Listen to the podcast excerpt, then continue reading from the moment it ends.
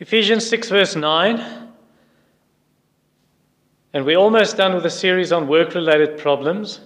I still want to do housewives and I want to do retirement and then perhaps one more, but I think that'll be it. So this evening, our third last then, work related problems. I'm, I'm going to talk about employers. Last Sunday evening, we looked at employees. And then tonight, employers. Ephesians 6, verse 9. Let's pray. Heavenly Father, we want to please you in every area of our life. And we know we can only do so through Christ, through the righteousness of Christ covering us, and through the life of Christ in us, the power of Christ by the work of the Spirit as we obey the word. And we pray that you would lead us and teach us this evening how to do so and empower us then to indeed obey. For Jesus' sake. Amen. Many years ago, there was a man who attended our church. He was actually a member here uh, when I was still a student at seminary. And he was a very wealthy man and a director of a, a large in, engineering firm. And one weekend, another engineer in our church went with this director, and they went hunting together. And later on, this other engineer told me, you know, that director in our church, that very uh, important engineer at this engineering firm, it was amazing to me how his colleagues respect him, how his employees respect him and speak very highly of him. It was refreshing to see also the way he treats them, how kind he is, how good he is to them, how friendly he is, and how he treats them with, re- them with respect. If you want to be an employer like that, and that doesn't only go for being an employer of a company, even at your house, the way you treat the people who work for you, the domestic worker or the person working in your garden, or perhaps you're a teacher at a school, you're going to have to learn Ephesians 6, verse 9, and obey this verse. So let's read it. Paul says, Masters, do the same to them, to your slaves. Now we can apply this to employers and employees also. Masters, do the same to them and stop your threatening knowing that he who is both their master and yours is in heaven, and that there's no partiality with him. So, first of all, again, consider your role. Consider your role. So, you get different kinds of employers. Some employers, they are just like a closed book, uh, they're like a shut door, a locked door. It's like you cannot approach them, they're unapproachable. So if an employee wants to ask something, he doesn't really want to ask because this boss is ill mannered and you cannot really approach him. People are scared of him. And then there are the others. This boss, this employer, he's everyone's buddy and he treats you like, you, you and I are equals. I'm not really the boss. If I look at the New Testament and the rest of Scripture, it teaches something in between those two. It teaches that you have employers, they are well mannered, they're kind, they're friendly, they're helpful, but then they're still the boss. You're not equals at work, you've got different roles. And now someone might immediately respond by saying, but what about Ephesians 5:21, where Paul says we should submit to one another, submitting to one another out of reverence for Christ. And especially if my boss is a Christian, we equals. Well, let me explain the verse. That verse is really like an introduction to the rest that is coming when it comes to relationships. Uh, first in marriage, chapter 5, verse 22 to the end. Then children and parents, chapter 6, verse 1 to 4. And then slaves and masters, or employers and em- employees in verse 5, chapter 6, verse 5 to 9. So, what Paul's really saying in 521 is we should submit to one another out of reverence for Christ. We should submit to those God has placed over us. That's what it's saying. Let me give you examples, Paul says. First, in marriage, wives submit to your husbands, verse 22 to 24. Then, in when it comes to children and parents, children, Submit yourselves to your parents. Obey your parents, chapter 6, verse 1 to 3. And then, slaves, in the workplace, you obey your masters, 6 verse 5 to 8. What this doesn't mean is, oh, Husbands, submit to your wives. And parents, you should also submit to your children. And slaves or masters, you should submit to your slaves. It doesn't mean that. It simply means when it comes to relationships where you are under authority, submit to that authority. And then, of course, if you are in a position of authority, you're the husband, you're the parent, you're the master, you should realize you have a very great responsibility before the Lord. Uh, God is going to judge you with a stricter judgment, as James 3, verse 1 tells us.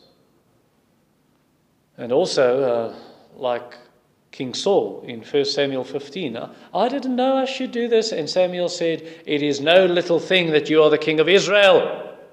Don't think this is a small matter and you're a small person. You've got great responsibility, Saul. And so you have to do what God tells you. And what does God tell you? Verse 9 Masters, do the same. Do what the same? Well, the previous verses. It doesn't mean you also have to be a slave. What it does mean is the same principles that go for the slave, those principles go for you as a master, goes for you as an employer. So, what are those principles? You must be filled with the Spirit. Verse 9 Masters. Where did that start? these commands. Chapter 5, verse 18 Don't get drunk with wine, that is debauchery, but be filled with the Spirit. And if you're filled with the Spirit, these are what your relationships will look like. And so you need to be filled with the Spirit. I'm not going to repeat what I said last week. You can le- read last week's sermons, or at least uh, if you're not Afrikaans speaking, you can listen to it on SoundCloud. Work related problems, employees. And you'll hear in that sermon how should we and how must we be filled with the Holy Spirit and what it means to be filled with the Spirit. And then you have to have a sincere heart. In verse 5, he said that you should, the slave should obey with a sincere heart. Now we can say in verse 9, do the same, meaning now you should lead with a sincere heart. Be upright, is what it's really saying. So don't, don't smile at your employees, but behind their backs you complain about what bad workers they are and what bad jobs they do. Look at what a bad job he has done. But then when you come to them, you smile and, and nothing's wrong. What you want to do is you want to sort out problems in a biblical way. You want to sort out problems in a kind way. Go to them, speak softly, and show them, employee, this is what I expect of you. And, and perhaps even show them how to do it. Demonstrate. And then also work as if for the Lord. End of verse 5 says, as you would Christ. And then in verse 7 it says, into verse 7 as to the Lord and not to man. Verse 9 masters do the same. So you also do your work as if for the Lord. And then in verse 9 it says do the same. So in other words, you must be just and fair. Colossians 4 verse 1 says that you should be fair with your employees. Let me just read the verse. Colossians 4 verse 1. Paul says, Masters, treat your slaves justly and fairly. So don't give preference to some, and these guys can leave early, and then others, just because you don't like them, you keep them back, you hold them back, and they have to stay after work and do extra work. And for some, you give a salary increase and you promote them. But then there are others, they work equally hard, and you just keep them in that low position because you don't like them. No, justly and fairly, Paul said. And then also set an example to your employees. Set an example. Uh, hard work. Hard work. But then you can't expect them to work hard, but you don't do it. You don't do it. You come in late every day, you leave early, and every now and then you're on the beach somewhere, you're on the golf course. Well, that's not a good example. And then be friendly and work with a good will and work with enthusiasm. Verse 7 rendering service with a good will as to the Lord, a good will. And I explained that last week, and now verse 9 masters do the same. So you want to work with a good will, with enthusiasm, and come like a bear with a sore tooth, and you, you're all grumpy when you arrive at work in the morning and you make everyone's day hard and difficult. And then also remember what it was like when you were an employee. Think of that. Put yourself in the employee's shoes. Don't forget what it was like. to be an operational level, and then you come down on this poor employee like a ton of bricks. No, listen. Listen to their struggles, listen to their trials, listen to the difficulties on operational level and the things they're concerned. Listen to their concerns. And then, furthermore, do not be a, a leader without backbone because you want everyone to like you. You're a people pleaser. Verse 6. Not by way of eye service as people pleasers. Verse 9. Do the same, masters.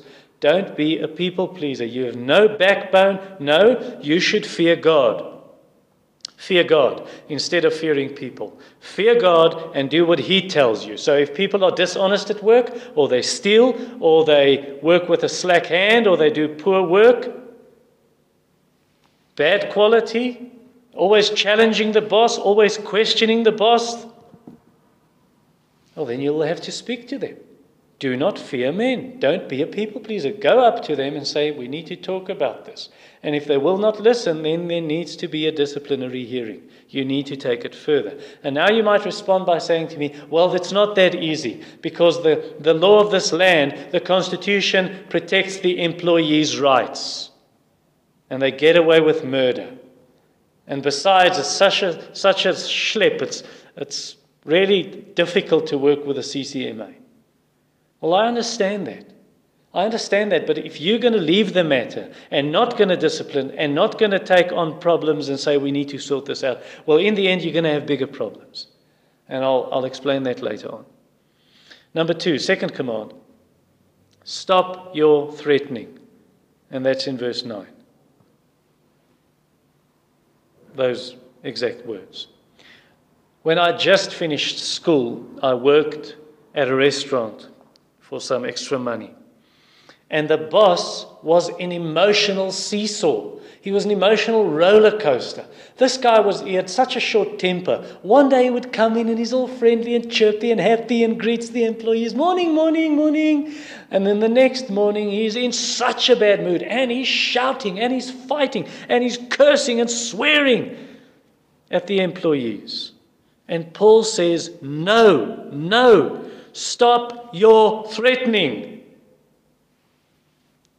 Don't lead by fear.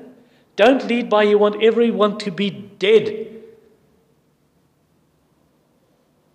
You want everyone to tremble when you arrive. Like some parents, some parents, that, that's the way they raise their kids. I will kill you if you do this again. And you see those poor kids trembling in their shoes. Don't be like that as an employer constantly threatening your employees. I'm going to fire you if you do this. You know your work is in the balance, your job is in the balance. and then when your, when your employee does something wrong, you threaten. Instead of doing it the Christian way, remain calm, speak to the employee, and find out was this an, a mistake or is this on, was, was this done on purpose? Did the employee did this do this on purpose? Is it the first time? Is this uh, the exception? Or does this often happen with this employee? He's always constantly in trouble, doing things he shouldn't do? Does he have a respectful attitude? Is he really sorry about his mistake? Or is he challenging you and he's swearing at you and doing that kind of thing? And then on the ground of that, you make a decision is it necessary to take further steps or not? And if it is necessary, well, do it. Because if you keep on leaving the matter, in the end, you're going to lose your temper. You just uh, look over it. You just look over it. You don't see it. You just ignore it, ignore it. Eventually, you lose your temper, and then you act like a Christian shouldn't act and respond like a Christian shouldn't. And then what will happen is the employees, they will have no respect for you. And they will start being rebellious in their hearts because here they have an employer that shouts at them and swears at them and threatens them. And they're going to take you to the CCMA without a doubt. And in the end, what's going to happen is that it doesn't help them if you get angry and you threaten because they don't see their mistake. They don't see, oh, I understand, this is what I did wrong. No, all they see is your mistake. And so it's going to be very hard for you to win their respect again, to win that back. And you just throw away your chances of sharing the gospel with them. They're not going to take that seriously. Who wants to listen to someone speaking about the Lord, but your life doesn't reflect that? And so, what you want to do is you want to be an employer. When something happens, when an employee is really causing trouble, then you want to act swiftly and you want to be consistent and you want to be fair. And what will happen if you if you act in that way? Well, you're going to remain calm because you speak calmly, and then if there's no obedience to that, well, you're going to act. So you remain calm, you are in control of your emotions, and then you're helping the employee to see this is the error. You calm, you show him that, and this is what you need to do. And then the other employees, they're going to see we can't take chances with this boss. If we're going to do wrong, he's going to act. And then also the employee who's guilty, well, by acting swiftly, quickly, and with fairness, you are stopping his influence, that it won't spread and start rotting the other apples and influencing the other employees, because you are calm and yet firm. And your employees will respect you. And such action, it honors God. Now, perhaps you don't want to walk this road of discipline and disciplinary hearings because you think if I discipline this guy, he's going to sit without a job. He's got a wife and kids. I'm responsible for making a man lose his job. I can't, I simply cannot fire him.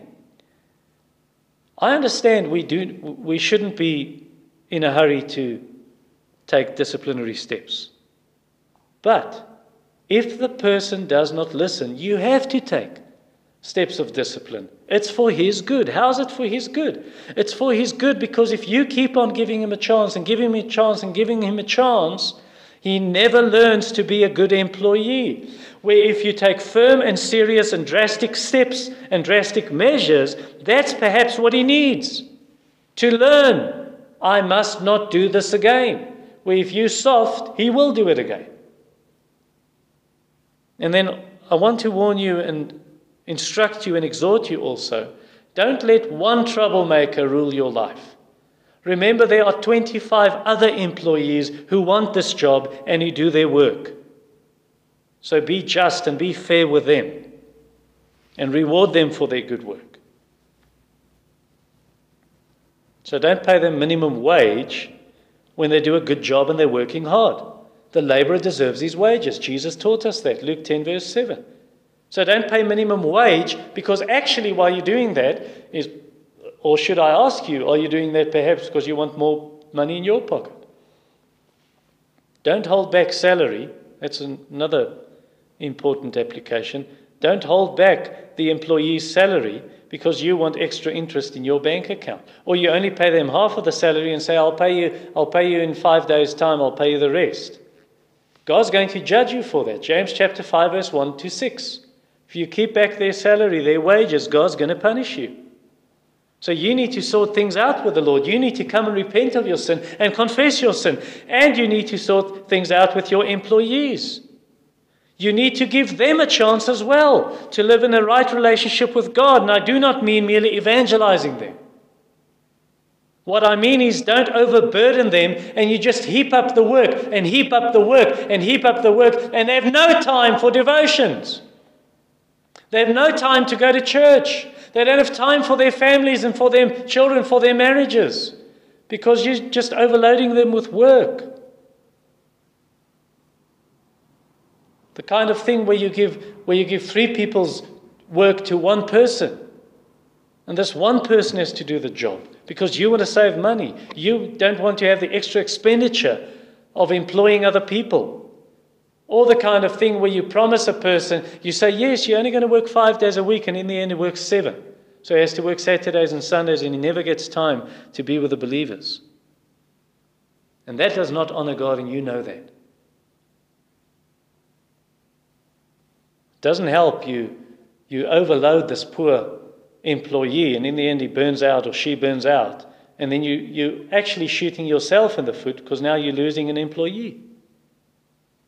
So don't overload, overload your employees like a, a horse or like a donkey. or drive them like slaves. You shouldn't even do that with a horse.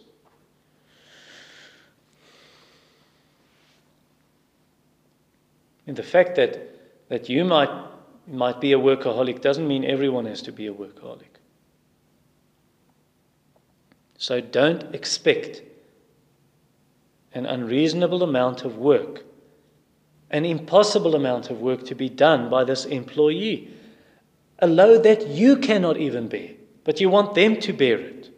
And then you call it performance management. Performance management. And why do you do it? Is it perhaps you're doing this because these employees are costing you too much and really you want to get rid of some of them?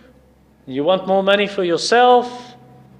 Or is that perhaps why you send people and say, no, no, no, it's an early retirement. We have to send people in an early retirement. Or that's why we do restructuring. Restructuring, so you have to reapply for this post, for this job. And suddenly the person who did this job for 17 years does not qualify anymore because we've done restructuring. We've just given it a new name. And you cut their salary. But you still, you still drive your BMW X5 and you live in your 7 million rand house. The Bible does not have good things to say about people who are greedy. You just read the stories of Bileam or Balaam, Bileam in Afrikaans, Balaam and Judas and Simon the sorcerer. You just read what Jesus said about greed. Your soul will be reckoned or asked and taken from you this night. You just read Luke 16, what happened to the rich man. You read what 2 Peter says about greedy people. There's a storm coming. Verse 9 You must remember both their master and yours is in heaven, and there's no partiality with him. Colossians 3, verse 25 For the wrongdoer will be paid back for the wrong he has done, and there's no partiality. You're not being let off the hook just because you're, an, you're a director. Number three, acknowledge Jesus as Lord. Some years back, uh, another church wanted to rent our building to have their services. Let's say when we don't have our services, let's say they want a Sunday afternoon or something. And uh, so three of their church people arrived at my house in a big black Mercedes, Mercedes Benz, a bishop, a pastor, and the bishop's wife. So this pastor is like a slave to the bishop. Uh, when the bishop and I stood talking before the guy left, this pastor he opens the car door for the bishop, turns the ignition so the car can start so long and idle, so the bishop can be ready, close the door when the bishop gets in. Almost got the idea that this bishop wanted some position as a kind of God. Uh, by the way, if you want to know, we said no to them simply because of that. I didn't know it's a prosperity church, and we don't want to associate ourselves with that kind of thing. Uh, never mind the illustration to draw it to our text and to the topic this evening. Even in your position as an employer, you must remember you are always under God. You must submit yourself to God, submit yourself to His Word. And for this to happen, first and foremost, you must repent. You must repent. You must repent. You must be saved. You must be converted and not merely follow, oh, good business principles from the book of Proverbs. No, you must be converted and become a new creature in Christ. You must acknowledge Jesus as Lord, not merely as Savior. So don't believe the false distinction people make when they say, you can have Jesus as your Savior, not as your Lord. In other words, you're saved, but you're still living in sin. That is absolute nonsense. You cannot divide Jesus. Either you accept Jesus as Savior and Lord, or you do not accept Him as all. Do not receive Him at all. So trust in him as your Savior who died for your sins on a cross, but also trust in him and worship him and bow the knee to him as your Lord, the Lord who has risen from the dead, who has conquered Satan and sin and death and hell. If you call yourself a Christian, you do not have a choice but to obey Ephesians 6, verse 9. Jesus is your Lord, He commands you. And if you will not obey Ephesians 6, verse 9, it is better for you to confess Jesus is not my Lord and I am not a Christian. Jesus said that. Why do you call me Lord, Lord, and not do what I tell you? But if you are a Christian, then you should live like one. You should set the example. If you're a Christian employer, set the example to your employees. Don't expect of them to do right, but you constantly, you're busy bending the rules to suit you. And also remember, you are not God. You are a human being. So don't try and micromanage your employees. So even if your employee, he does not do the job in exactly the same way you would do it, but the job gets done, the job is properly done, and he finishes the job, he does it well, well, leave him. Don't micromanage. If you micromanage, your employees, well, they start becoming dependent on you. And then they can never do the job alone. And then what happens the day when you're sick? What happens when you're on leave? Then the job cannot get done because you micromanage. And the fact also, further, further, furthermore, the fact that Jesus alone is Lord, it also means your employees, they do not have to swear absolute loyalty, absolute devotion to you and to the company. They should give their best, but they are not your slaves. They are not people who have to worship you and bow to your every whim. You should rather than remember that you too are a slave. If you're a Christian, you're a slave of Jesus Christ. And think about this Jesus is a good master, He's a kind master. So why not rather follow His example? The example He gave us and the example He taught us in Matthew chapter 20 verse 25 to 28. He said how, what Christian leaders should be like. Matthew 20, verse 25 to 28. Jesus called his disciples and said, He called them to him and said, You know that the rulers of the Gentiles lord it over them, and their great ones exercise authority over them. It shall not be so among you. Whoever would be great among you must be your servant. Whoever would be first among you must be your slave, even as the Son of Man came not to be served, but to serve, and to give his life as a ransom for many.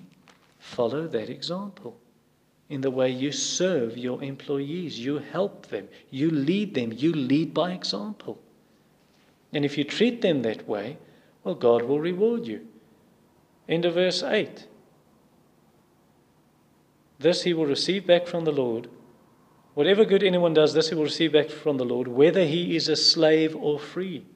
And then in verse 9 at the end, it speaks of God who is our master, there's no partiality. So God will reward. God is not an unrighteous judge. God is not unrighteous and unjust like some employers where there's partiality and this one gets preference and that one doesn't. No, God is a God, He will judge righteously. And the fact that He will reward you for the work you do that shows your job is important to God. God is not merely interested and only interested in that you read the Bible and you spend time in prayer and you're involved in the church and do other spiritual stuff. God is interested in your work. God sees the way you do your job as an employer. So, how are you faring? How are you doing? Do you say, well, I'm not doing too good, but at least I do a better job than my employees? Well, stop comparing yourselves to them, or yourself to them. God's not going to judge you for what they do wrong and everything they do wrong. God's going to see how did you do your job, the job He gave you. Perhaps you say, well, uh, to tell you the truth, I'm not really doing God's will as an employer. I should do better, I know that. Well, God's grace is greater than your sin. So take the matter to Him in prayer and then, then ask the Lord. Ask Him daily, Lord, help me. Help me to do my job well. Help me to honor you in the workplace. And, and pray for every one of your employees by name. Perhaps not every morning for all of them, but why not split up the list and split it up in, let's pray for five or ten employees a day and bring them before the Lord. And take God on His word and believe His promises and see if the Lord will not answer your prayers. He promises, ask and you will receive. He says He rewards those who seek Him. So do not forget to pray. If you forget to pray, you will not receive. James 4. I quoted it this morning. You do not have because you do not ask. But if you do pray and you do trust God and you do take Him at His word and you do obey God, He can do far more abundantly than all that you ask or think.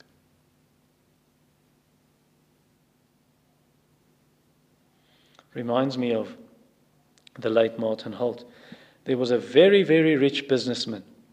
This businessman, his business was busy sinking, it was going down, and he was very concerned. And so he spoke to Martin, and Martin said, I suggest we fast and pray about the matter. And they did. The day after they fasted, this, this, this rich businessman called Martin. He says, You will not believe it. You will not believe it.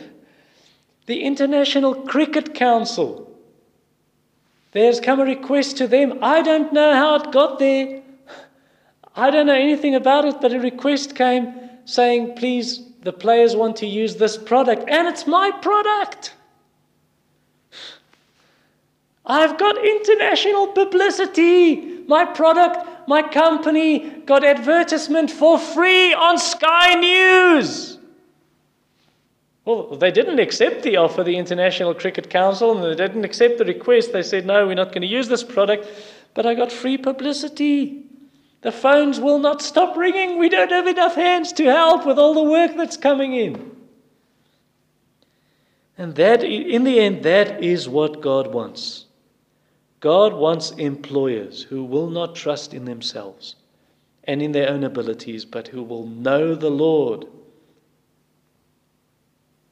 in everything they do, who will trust Him in all their ways and acknowledge Him, and employers who will do their job as God commands us in His Word. Let's pray. Our Heavenly Father, we thank you that your Word is full of practical wisdom.